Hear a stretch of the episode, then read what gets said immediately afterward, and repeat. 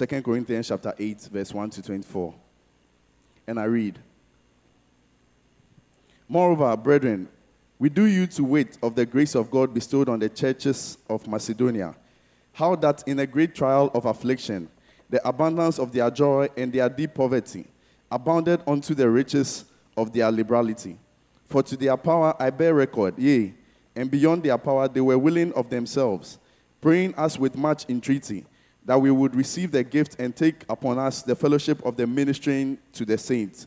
And this they did, not as we hoped, but first gave their own selves to the Lord, and unto us by the will of God, insomuch that we desired Titus, that as he had begun, so he would also finish in you the same grace also. Therefore, as ye abound in everything in faith, and utterance, and knowledge, and in all diligence, and in your love to us, see that ye also abound in this grace also. I speak not by commandment, but by occasion, of the forwardness of others, and to prove the sincerity of your love. For ye know the grace of our Lord Jesus Christ, that though he was rich, yet for our sake he became poor, that ye through his poverty might be rich. And herein I give my advice, for this is expedient for you, who has begun be- before, not only to do, but also to be forward a year ago.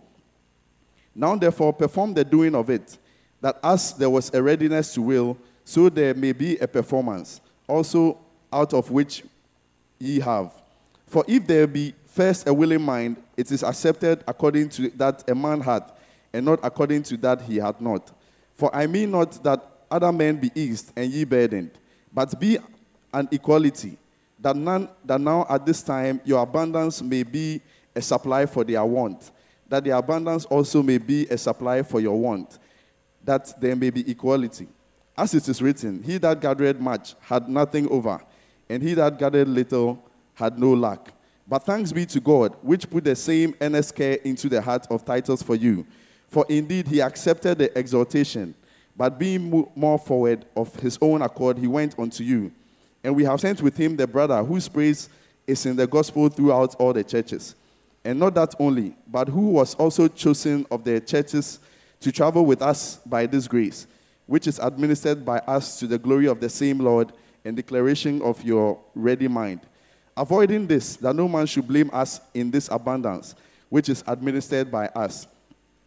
Providing for honest things, not only in the sight of the Lord, but also in the sight of men. And we have seen, and we have sent with them our brother, whom we have oftentimes proved diligent in many time, many things, but now much more diligent upon the great confidence which I have in you. Whether any do inquire of Titus, he is my partner and fellow helper. Concerning you, or our burden be inquired of, they are the messengers of the churches and the glory of Christ. Wherefore, show ye to them and before the churches the proof of your love and of our boasting on your behalf. Amen. Uh, we are privileged to have the second in command of our denomination, as the Ghana Baptist Convention, ministering to us this morning. Uh, this man uh, is in charge of ministries. In our convention, when we talk of ministries, uh, it's a lot. All of us pastors uh, under him, our conference, recognition, ordination, licensing, the one who certified us to do ministry. All that responsibility is upon his shoulder. So that man needs prayer. He needs a lot of prayer. Uh, he worked under our president, and he's here this morning to preach to us. So he's a national leader. I know he has a lot of greetings to bring to us and to share a lot of things that are going on in our denomination. He's here with his wife. Help me receive Reverend and Mrs. Enoch Thompson. Hallelujah. Give praise to God. Give praise to God. He's our help. He's our salvation.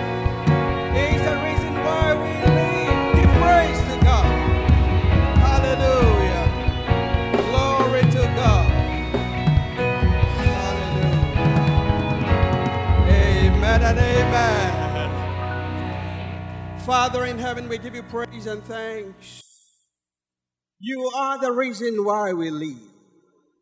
You are our help and our salvation. Lord, because of you, we can skip and dance. Because the victory is ours through our association with you. So, Lord, bless the few minutes we spend around your word. Lord, put in us that which we need to worship you in spirit, in truth, and without substance. In Jesus' name. Amen. Our topic today, and I want to thank Reverend Dr. David and the staff, the pastoral leadership and deacons for asking me to come over and fellowship. For me, it is a real privilege.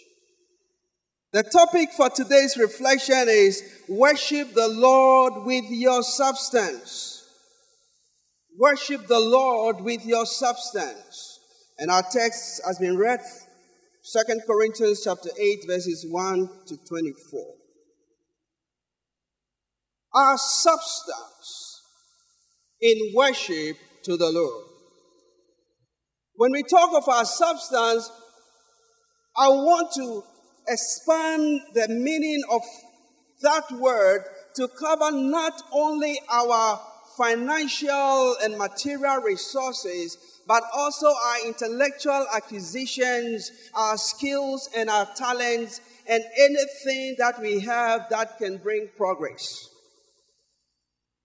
With this broad definition, I'll soon narrow back to the specific understanding of substance in terms of our treasure. So I'm talking of your time, I'm talking of your talents, I'm talking of your treasure, but I'm zeroing in on treasure. We worship God. As believers in Christ, we worship God. First Corinthians chapter 10 verse 31 says that whatsoever you do therefore whether you eat or drink, do it all to the glory of God. Christian worship is the totality of our life as an expression of our response to the grace of God. The totality of our lives. So when you are cooking as a housewife in your kitchen, you are in worship. Say amen. When in the, in, the, in, the, in the hospital you are a nurse and you're taking care of a patient, you are in worship. Say amen to that. Worship is not just when the choir sings soft music and you feel like lifted to cloud 99. Have you been on cloud 99 before? That is just a segment of our expression our response to the graciousness and the goodness of God. The Bible says, Mark 8, 1 Corinthians 10 31, whatsoever you do, therefore, whether you eat or drink, do it all as an act of worship. So, so there is actually no way in which our substance will have to be discussed specifically as something that needs to be roped into our worship. Because when I go to the bank to cash my, my, my salary, I am in a worshipful mood. When I write a check for something I want to buy, I am in a worshipful mood. When I'm determining whether to buy a very luxurious and expensive car that does not serve any purpose but only project my ego, I am in a worshipful mood. So writing my check is a worship act.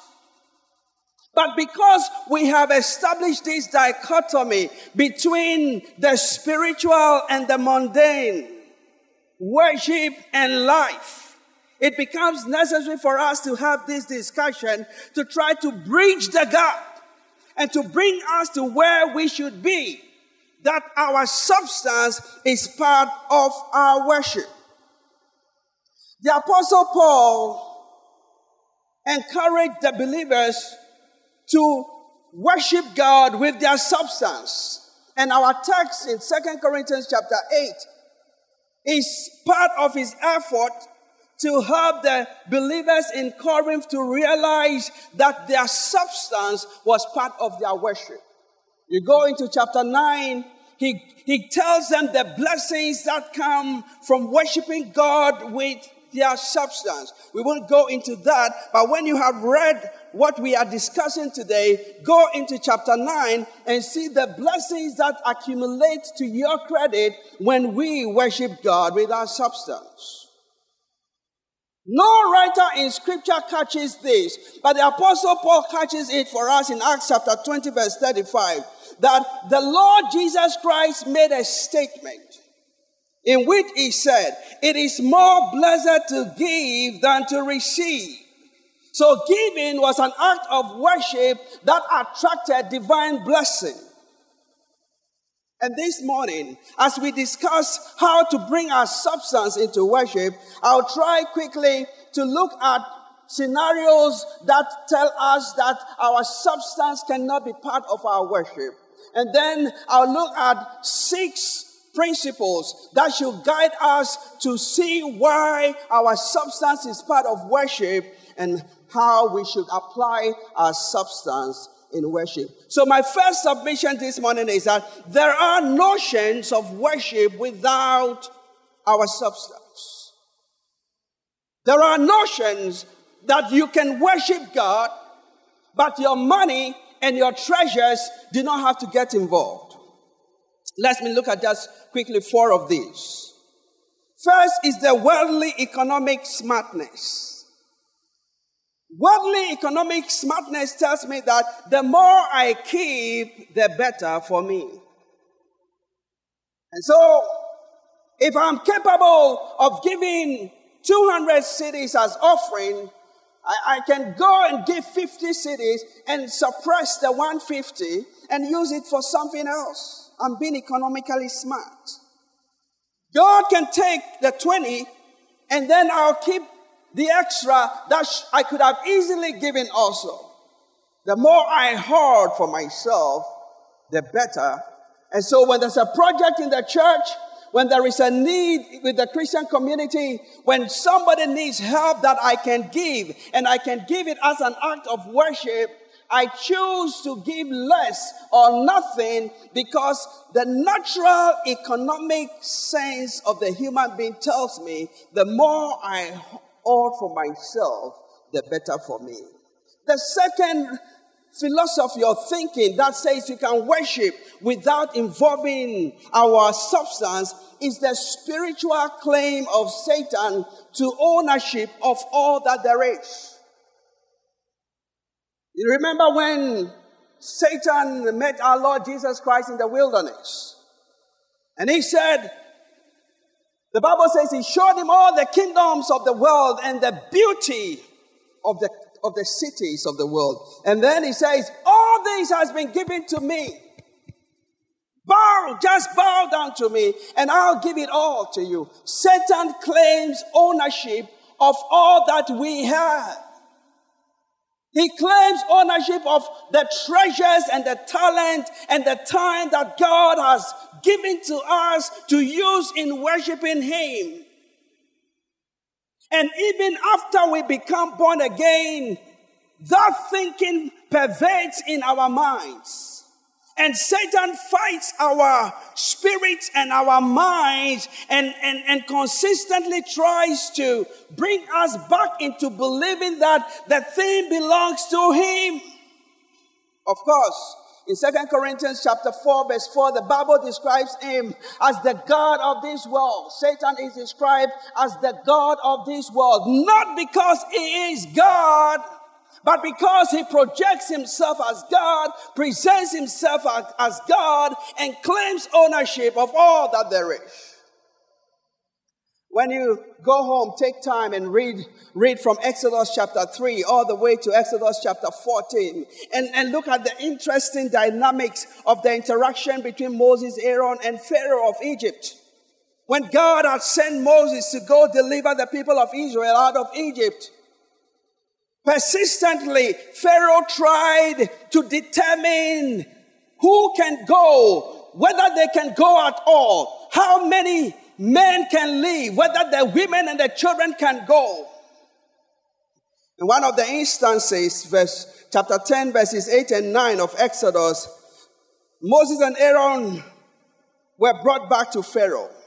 And Pharaoh, because he has been harassed and buffeted by the finger of God, whipping the nation, the most powerful nation on earth at the time, he says, Listen, go, go worship the Lord your God. I'm giving you permission to go. Then listen to what he says next. But just who will be going? Satan wants to determine how much of myself goes into worship. When I decide all of myself will go into worship, Satan comes next and say, I hope your wife and your children are not going to be as crazy about Jesus like you have children. And when I say my wife and my children are going to, it says, well, your wife and your children can go, but your checkbook, I hope. Look at verse 9. Moses answered, We will go with our young and old, with our sons and daughters, with our flocks and herds, because we are to celebrate a festival to the Lord. Moses took the position where he was going. The men were going. The women were going. The boys were going. The girls were going. And the cattle were going. Well, cattle in those days was like dollars and pounds sterling and euros. It was cash. It was, it was the, the measurement of your wealth. And so Moses said, it is not only the people that must be freed to go worship the Lord, our properties and our wealth, our silver and our gold, all of that must be liberated to worship the Lord. But the point I'm making is Satan wants us to limit our commitment to worship with the few hours we spend in church and he wants to capture the rest of the time, the, the talents, and the treasures that God has given us.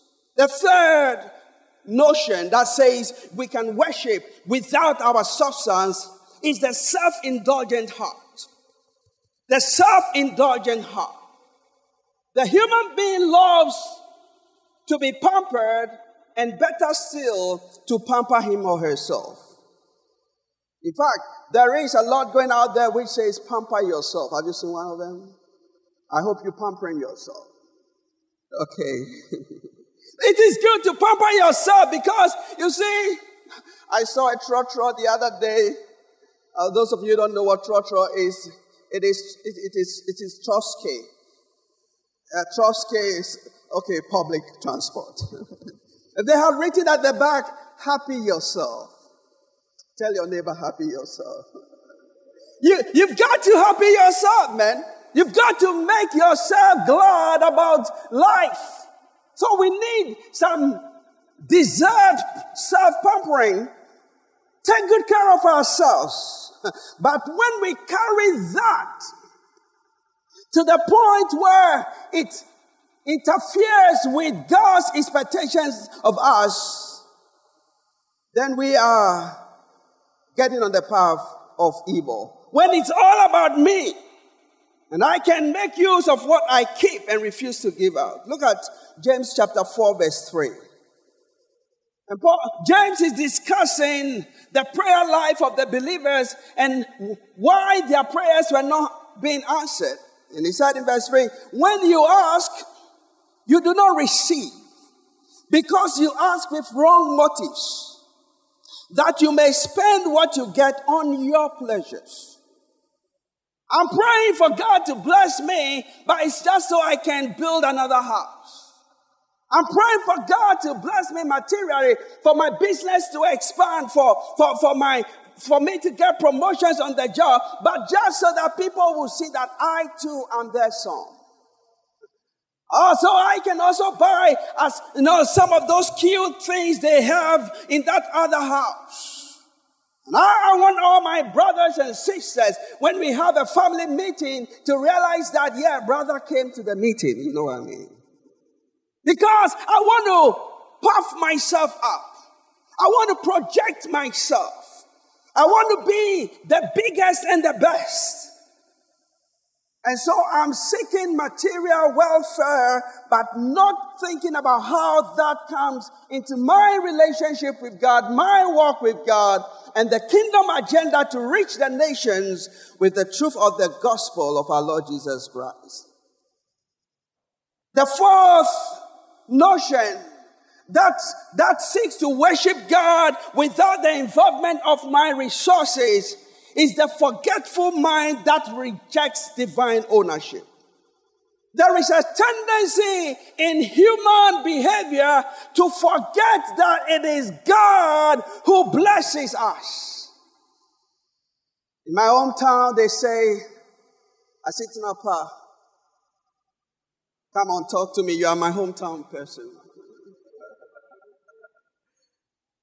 When you get well settled, it, it has a tendency to make you forget that some time ago you were not that blessed. Some time ago you did not have those skills. Some time ago you did not have those certifications. Some time ago you did not have that much money to spread around. And, and Moses was so certain about this truth that in Deuteronomy chapter 8, he, he warned the people of Israel. Remember, God had told Moses, Moses, you can see the land of Canaan, which I promised to Abraham, Isaac, and Jacob. That is a place that the people you've led from Egypt are going. But because of what you did at the waters of Meribah, you shall not enter into that land. You climb the mountain and have a telescopic view of it, but you shall die on this mountain. And Moses knew that when God had spoken, God had spoken. And so he called the people of Israel together, and because of the forgetfulness that comes with prosperity, in Deuteronomy chapter 8, take note of it and read from verse 1 all the way down. It says, When you enter that land and your cattle increase, and you find wells you did not dig, and you harvest crops from trees you did not plant, and you dig silver and gold from the ground, and your prosperity increases, be careful that you do not forget the Lord your God. I pray to God that none of us in this room has been caught in that web where you got a job and therefore you do not have time for prayer meetings no more. Where you got a job so you have more money and you can spend Sundays at the beach rather than in church. Where you got a, you got a wife and, and therefore you cannot pay your tithe anymore. God deliver us God was the one who would have blessed them and brought them to Canaan will be forgotten. Moses warned them. I pray for us as we talk today. May none of us forget. Listen, you went to school with some people. You sat in the same class, but today you are better off than them. I tell you with my eyes open, it's not because you are smarter than them.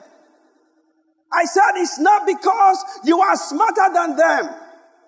It is by the grace of God. And that is why I've got to bring everything on board. Some of us were born in countries that are economically sound. Some others were born in countries that do not have economic sound. Did you hear that? Not that they are unsound, they don't have economic sound. You didn't choose to be born in America. You didn't choose to be born in Australia. You didn't choose to be born in a country that has prosperity even for the unbeliever. And why? You have a job better than your colleagues. You, you, among your siblings, you were the only one who could go to university. Don't forget that it, in verse 18, he says, do not forget that it is the Lord your God who gives you the power to make wealth. Do not forget that. When we forget that, then we think that what we have acquired is by our ingenuity. And we forget to bring it to the foot of the king of the kingdom. Finally, the notion that we can worship God without our substance comes from a philosophical position which says that matter does not matter in the matter of worship. Matter, material, does not matter in the matter of our worship. It is the Greek, Greek philosophical position called dualism. The dichotomization, the separation between material and spirit. The Greeks believed that ideas, spirit is good. Matter, material, physical was evil. And so, for them, when a person died, it was an opportunity for the spirit man to be released of the bondage of this physical body. Now, listen to that. You, you need to understand that and what it meant for Christianity. And so, for the, for the Greeks, seeping into Roman culture after them, when the Christians arose and began to talk of the resurrection, it was pure nonsense. Because when people died and they were freed of their body, there was no need for a revitalization or a resurrection of the body. Why do you want to bring the trash back? and it is important, read the scriptures, you discover that in the early church, the preaching of the apostles did not only talk about the death of Jesus Christ, but it also taught extensively about the resurrection of Jesus Christ. The teaching of, of the gospel to those who became followers of Jesus through the apostles also included a very high dosage of resurrection teaching. And so back to our philosophy, what, what it meant for them was that when, when you want to worship God, you worship God with your spirit and not your body. And that is why in Rome and in Corinth, you realize that people had become Christians. They had accepted that Jesus died and rose again for them. But their lifestyle was inconsistent with biblical expectation. And that is why you read the book of Corinthians and you find a man having a, a, a flirtatious affair with his stepmother. And you read, you read the book of Romans, and Apostle Paul is struggling. And in chapter 6, verse 1, he says to them, Shall we continue to sin that grace may abound? They had accepted grace. Grace saves my spirit. What I do with my body doesn't matter. And some of us may have that philosophical position that my, as, as long as I've, I've declared before people that I accept Jesus Christ as my Lord and Savior, I'm saved. As long as I lift up my hands and close my eyes and, and feel so good in the house of God and I finish singing, I'm done. What I do with my body and what I do with my wallet and what I do with my checkbook, what type of clothes I buy, it doesn't have anything to do with my Christianity. Wrong. Ten times wrong. So, in, in, in this past few minutes, I've tried to show you that it is possible to be dragged into a thinking that I can be a Christian and how I handle my body, how I handle my sexuality, how I handle my cash, how I handle the things that pertain to daily living don't have any value for my Christianity. Ten times wrong. But what should be the reality? What should be the fact? My time is running very fast, so I'll just go over some of the things that Apostle Paul in Second Corinthians chapter 8 shows us need to be done so that we can bring our substance into worship. God expects us to worship with our substance because God is the owner of everything. In Psalm 24, we read from verse 1, it says, The earth is the Lord's and the fullness thereof, the world and they that dwell therein. Everything belongs to God. Why therefore can we worship God and not bring everything He has given us back to Him? We are called to bring offerings to God. In Psalm, Psalm 80, sorry, 96 verses 7 to 9 it says, Ascribe to the Lord, O families of nations, ascribe to the Lord glory and strength. Ascribe to the Lord the glory due his name. Bring an offering and come into his courts. Worship the Lord in the splendor of his holiness. Tremble before him, all the earth. Not just only the words of my mouth and the meditation of my heart, but physical, tangible, countable substance as worshipful offerings brought to my God. God expects us to worship Him with our resources.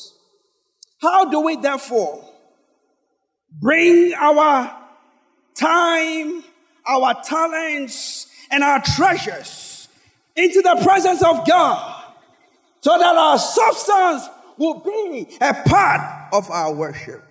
I want to touch on six things very quickly from Second Corinthians chapter 8. First, we can, the first principle is that we can worship God with our substance by giving ourselves fully to God. No matter how big a church you keep writing for this church, if you do not give yourself to Jesus Christ as your Lord and your Savior, if you do not receive Him as your King in your heart, your big church will not get you a place in heaven. In Second Corinthians chapter 8, verse 5, taken from verse 1, the Apostle Paul was talking about the Macedonian church. And they had been very committed to worshiping God with their substance. The, the substance, the fundraising here was about the church in Jerusalem. The church in Jerusalem was having a hard time financially. And so Paul and his apostolic band decided that the churches in the diaspora, the Gentile churches, should put money together to be sent to Jerusalem. So Paul had done that on an earlier occasion. And this was another time he was raising funds to send to the church in Jerusalem. And so to verse 1, he, he, he, he was boasting about how the churches, the churches in Macedonia had out of their poverty brought the monies they could put together and brought it to be sent to Jerusalem. And so he continues to talk about them. And they did not do as we expected, but they gave themselves first to the Lord and then to us in keeping with God's will. The Macedonians first gave themselves not partially, but fully to the Lord. And to, today, the greatest need of humanity is to have God come and rule in our individual hearts.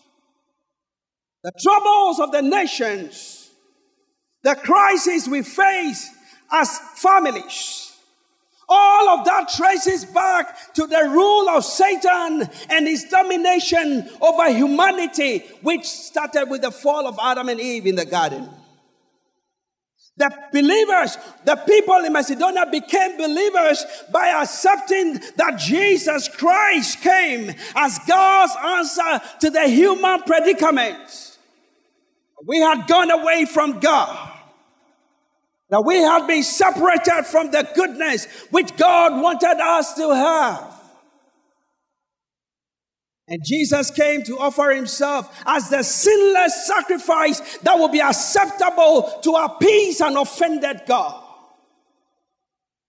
The Bible says, as many as believe in him, he gives them the power to, to be born again and to become children of God, not born of human desire and of biological combination of chemical factors from male and female parents, but born by the Spirit of God and made children of God by the power of the blood of Jesus. So the songwriter says, Have you been to Jesus? For the cleansing power. Are you washed in the blood of the Lamb? Ah, are you fully trusting in His grace this hour? Are you washed in the blood of the Lamb? Have you been to Jesus for the cleansing power? Are you washed in the blood of the Lamb. Are you fully trusting in His grace? These are, are you washed in the blood of the Are you washed in the blood, in the blood, in the soul, cleansing blood of the Lamb? Are your garments spotless? Are your garments spotless? Are they white as snow? Are you washed in the blood? Ah, friend, I submit to you today that you must be born again. You need to come to that place where you become a child of God. We must come to that place where we are reintegrated with the God from whom we were disconnected. We must experience the grace of Calvary. We must walk in that newness of life that salvation demands. We must be fully sold out to Calvary's land, walking each day by His Spirit's help. Sold out, born again, filled with the Spirit of God, sold out to God. Before you bring that check, before you bring that substance, before you bring your skills and your training to bear on the ministry of the church, we must be born again. And now as I speak to you, the Bible says that he who believes in him shall not perish, but have everlasting life. That means if we reject Jesus Christ and the love he offers and salvation free, we shall eternally be damned in hell. When I walk around, I look at the obituary notices, I see that people are just dying. And we don't know when any of us will die, but the Bible says it is appointed unto man once to die, and after that you will face judgment. And it's not because the church wants your money. That's why we're preaching this topic about how to worship God with your substance. Ah, let me tell you, whether you bring your money or not, there will always be money to do God's work until Jesus comes. So it's not because we need your money. It is not because we need your money. God says the silver is mine, the gold is mine, the cattle on a thousand hills are mine. If I needed meat to eat, I will not ask you. This is the boastful God. He says, if I needed meat to eat, I would not ask you. So when I say bring your cattle into my house for worship, it's not because I don't have meat in my freezer, says the Lord. It is written in Enoch chapter 4. We must be born again, sold out.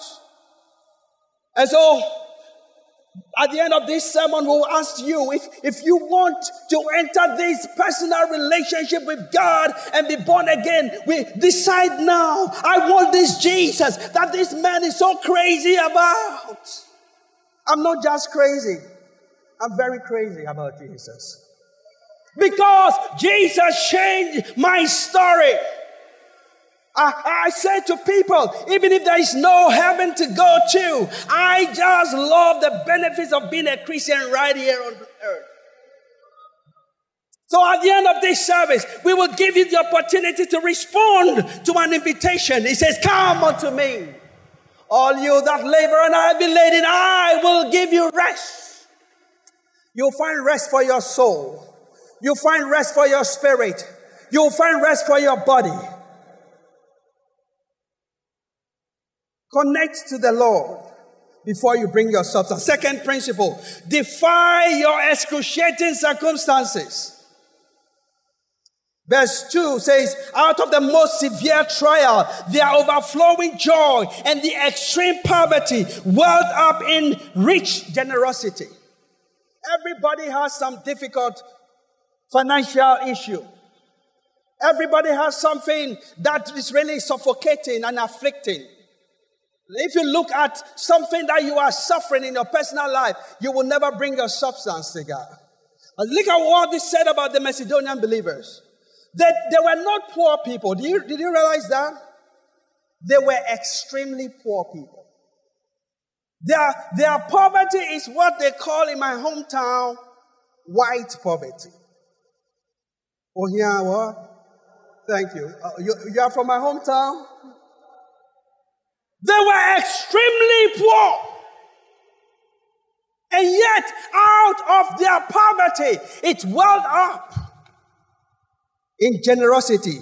My time is gone, so defy your excruciating circumstances. Don't keep the story. I don't have it. I'm poor. Begin to give. When you give, you shall receive because God will give you seed to sow. Amen. Amen. Defy your excruciating circumstances. Get into a celebrated, a celebrative mode. Get into a celebrative mode. I talked about self-pampering earlier. Rejoice in the Lord. Don't let this world push you down. There are enough factors in this world to keep you depressed. But get into a celebrative mode. Look at the verse 2 again. It says, out of the most severe trial, their overflowing joy and their extreme poverty welled up in rich generosity. Decide to be a happy Christian. If you cannot be, ask God to help you to be a happy Christian. If you cannot get that, get your pastor's number and call him to come and counsel you how to shift into joyful mode. What do you get by being depressed? What do you get by, by being sorrowful? Are you the only person who has faced an affliction? In my hometown, they say, I. You heard that one? You don't understand. It's okay. Get into a celebrative mode. Let me run quickly. Number four, give out of a personal decision. Decide that from today onwards, I'm going to be a giver. I saw a poster somewhere. It says, Givers never lack, and lackers, they never give. As you give, the Bible says God will give you seed to sow. Because you sow, God gives you more seed to sow. And it says that He will make you rich so that in every instance you will have enough to give towards good causes. God will bless you with decide to give. Finally, develop a personal willingness to give. Don't give out of pressure. Don't let anybody put pressure and fear. If you don't bring that check for this project, your, your business will collapse. That is not true. Decide to give because you are willing to give. And finally, appreciate the rationale for the giving. Appreciate the rationale for the giving. When there is a request, when there is a need to raise money in the house of God, Try to understand the issues at stake. If you don't understand, you may give amiss because you may not be excited about your giving. Look at verses 13 to 15. It says, listen, listen, listen, Corinthians. Corinthians, you speak in tongues, you have gifts of miracles, there are prophets amongst you. You, you, you are flowing in the spiritual chart, but you are down on the, on the financial chart. Listen, our desire is not that others might be relieved whilst you are oppressed, but that there might be equality. The reason for this fundraising that Apostle Paul was spearheading was that in the house of God, some people in Corinth and other places had money, while some believers in Jerusalem were starving. And the objective was that there might be equality. Do you realize, for those of you who are economic gurus, that there are principles in the Bible if followed and applied even at the national scale, there shall be no inequality in finances. Do you realize? The, the, the, the principles of scripture is that there should be no person who in the, in the house of God who suffers financial needs. Now, let me tell you something here.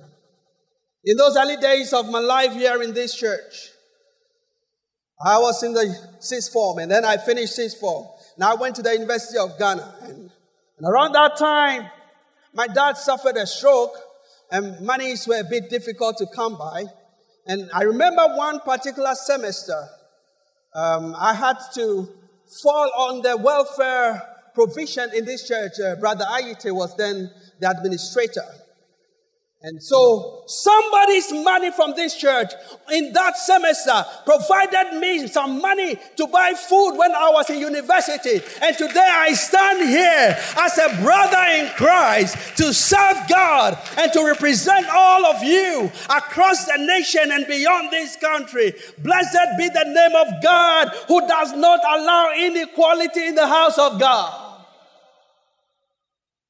So today they ask that we need to raise some welfare funds so that people who do not have money to go to school can be supported by this church. People who do not have food to eat can be supported by this church. Is that not a good cause? If we are to raise money so we can send the gospel to some village or some town somewhere because they have been known about Jesus. Uh, if Jesus has done anything to you and for you, we shall rush to bring that money because those people need the gospel. He says the reason why we are raising the money is that there shall be equality in the house of God. Try to understand why the money is being raised. Ask questions what the tithe is being used for. When we have business meeting, ask questions about the use of money that you don't understand. But long story short, Satan would like for us to, to pretend that we are worshiping God. And yet we keep our monies, our talents, our time and our treasures away from God. May God deliver all of us from the lies of the devil and from philosophical orientations and from background implications that have kept us from bringing everything God has blessed us with into his kingdom. And now, Father, we thank you. We bless you for how far you brought us. Oh, thank you for life. We saw 2019 by your grace. It's not because we are smarter than those who died last year. Lord, we acknowledge that everything we have is yours. From this day forward, Lord, grant us the grace to be givers. Men and women who do not worship only by song and by word of mouth, but with our time, our treasures, and our talents. And bless us so that at every occasion we shall have seed to sow for the benefit of your kingdom. In Jesus' name, amen.